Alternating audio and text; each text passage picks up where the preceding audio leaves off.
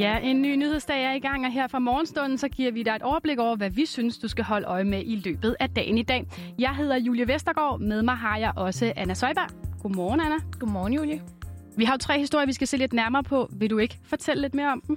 Det kan du tro. Der er nogen, der ikke helt kan vente på, at politikerne åbner helt op for Danmark igen, og derfor holder de genåbningsfest i København i dag, på der, fordi det er jo årsdagen for den første mm. nedlukning. Men måske skal det ikke vente sådan vildt længe endnu, for endnu en vaccine står til at blive godkendt til brug i EU, nemlig Johnson Johnson-vaccinen.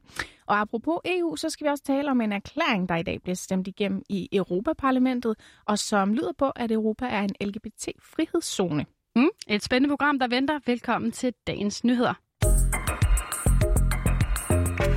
Og Anna, jeg kunne starte med at spørge, om du er festtrængende. Mildt sagt ja. det er de fleste, tror jeg, ja. de her dage. Øhm, og der er jo nogen, der savner fest så meget, at de holder den her såkaldte genåbningsfest i København i dag. For i dag er det et år siden, at Danmark lukkede ned for første gang, og selvom vi nu bevæger os ud af anden nedlukning, sådan stille og roligt, ja, så er der altså nogen, der ikke kan vente med at feste igen.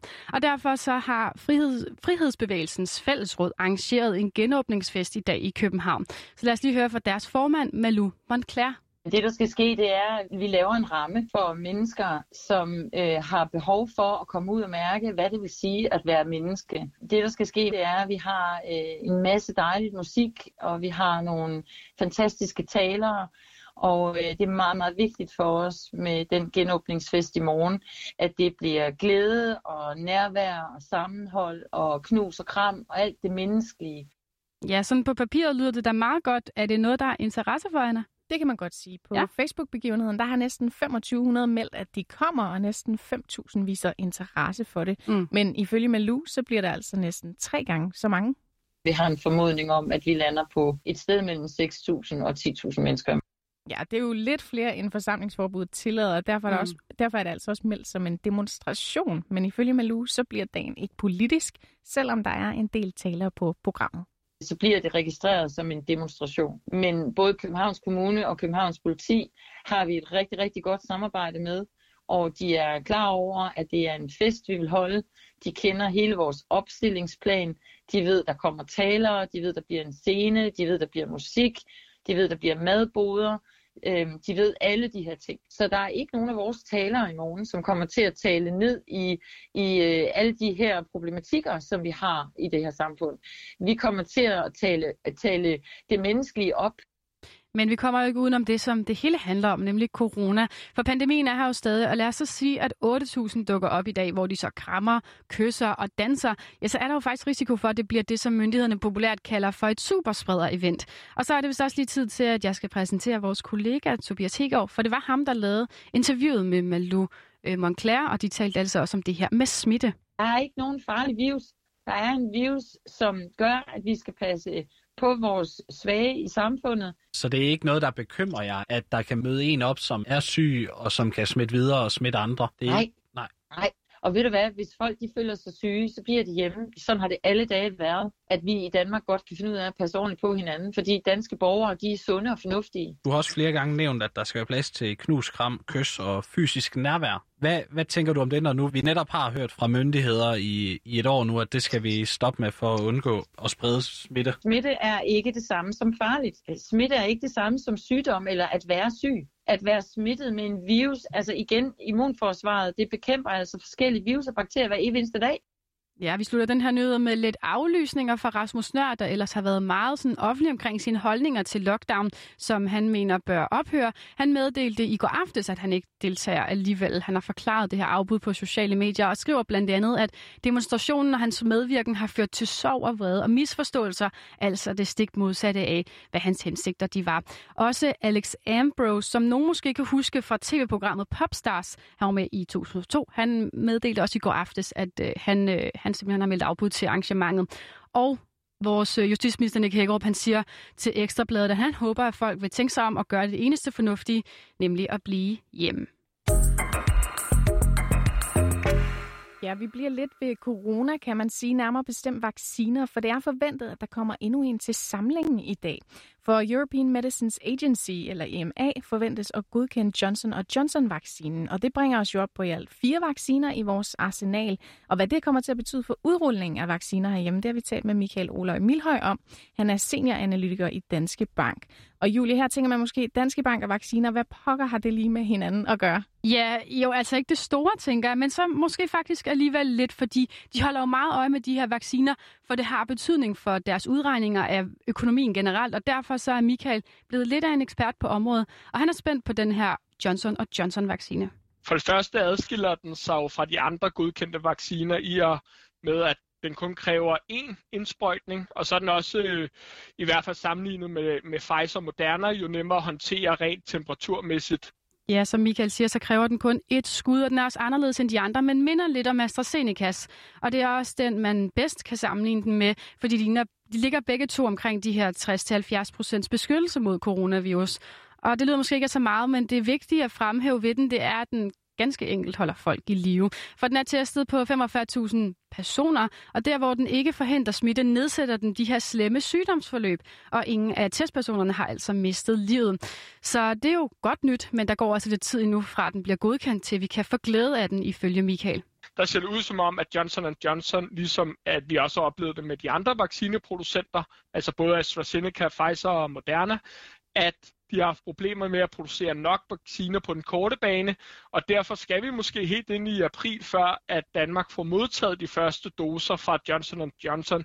Men det er klart, når deres produktionstempo kommer op i gear, når vi får de her leverancer fra Johnson Johnson, jamen så det faktum, at den kun kræver en indsprøjtning, det gør jo øh, en hel masse for vaccineudrulning, fordi at hver gang vi modtager do, to doser fra AstraZeneca, Pfizer eller Moderna, så er der jo kun nok vacciner til én person, øh, sådan groft sagt.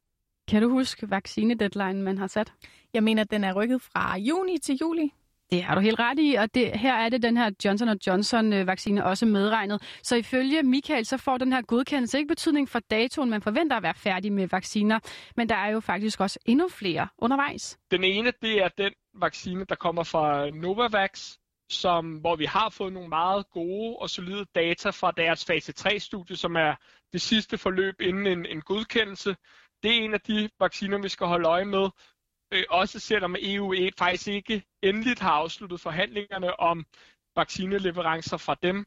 Så er der den vaccine, der kommer fra CureVac, som minder meget om vaccinerne, vi kender fra Pfizer og Moderna, men som udelukkende er fokuseret på det europæiske marked, og som her og nu i hvert fald ikke søger at opnå godkendelse på det amerikanske marked. Vi mangler stadigvæk at få fase 3-studierne fra dem, men ikke desto mindre er det en af dem, man også skal holde øje med Nu skal vi et smut til EU, for i dag forventes Europaparlamentet at erklære EU for en LGBT-frihedszone, og det her sker altså to år efter den første polske region gjorde det modsatte. De erklærede sig nemlig for en LGBT-fri zone. Ja, det betyder altså, at LGBT-personer i Polen er rigtig dårligt stillet. Her kan du for eksempel høre et lydklip, som tidligere har floreret på Twitter. Det er fra en anti-LGBT-gruppe i Polen.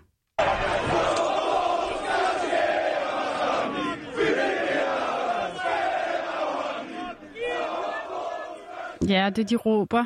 Hele Polen synger med os, bøsser, I skal fuck af. Og selvom det, det er ret voldsomt citat, og også ret voldsomt at sige højt, så tog jeg det med for at understrege den her udskamning af LGBT-personer, som foregår i Polen.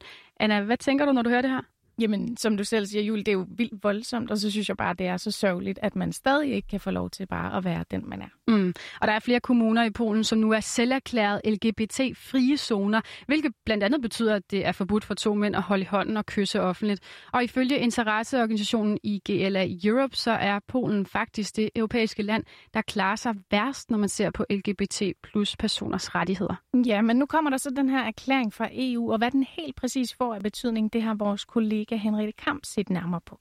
If I can give advice to young people, leave Poland. It's not gonna be better. Sådan lød et opråb fra en polsk kvinde, da BBC besøgte Polens LGBT-fri zoner i sommer. For LGBT-personer i Polen har ringe vilkår. Men den her udskamning strider imod EU's værdier, og derfor kommer EU-parlamentet nu med en erklæring, der gør det klart, at Europa er en LGBT-frihedszone. Under debatten i parlamentet i går lød det blandt andet sådan her fra Portugals EU-minister Anna Paula Zacharias. Let me be very clear from the start.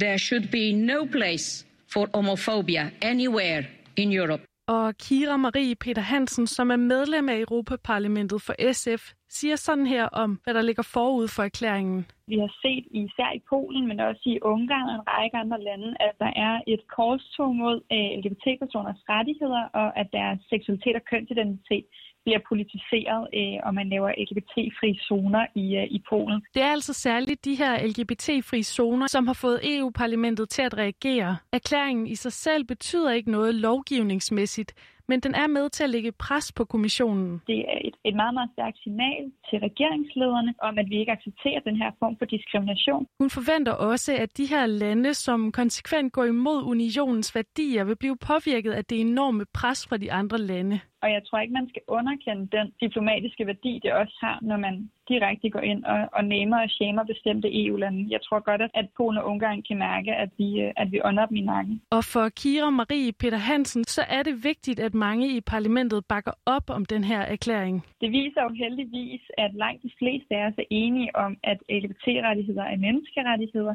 og at det er noget, som det er vigtigt, at vores EU-værdier ligesom repræsenterer. Hvad tænker du om den her erklæring, Julie? Tror du, den får en effekt? Hmm, altså, øhm, jeg synes jo, det er forkert at udskamme folk, så jeg håber da i hvert fald, at øh, det kan komme et skridt på vejen. Jeg synes nu, vi er i, i det her århundrede, så burde der være plads til os alle sammen. Så det håber jeg. Mm, øhm, og med det kom vi altså til vejs med dagens nyheder her på Loud.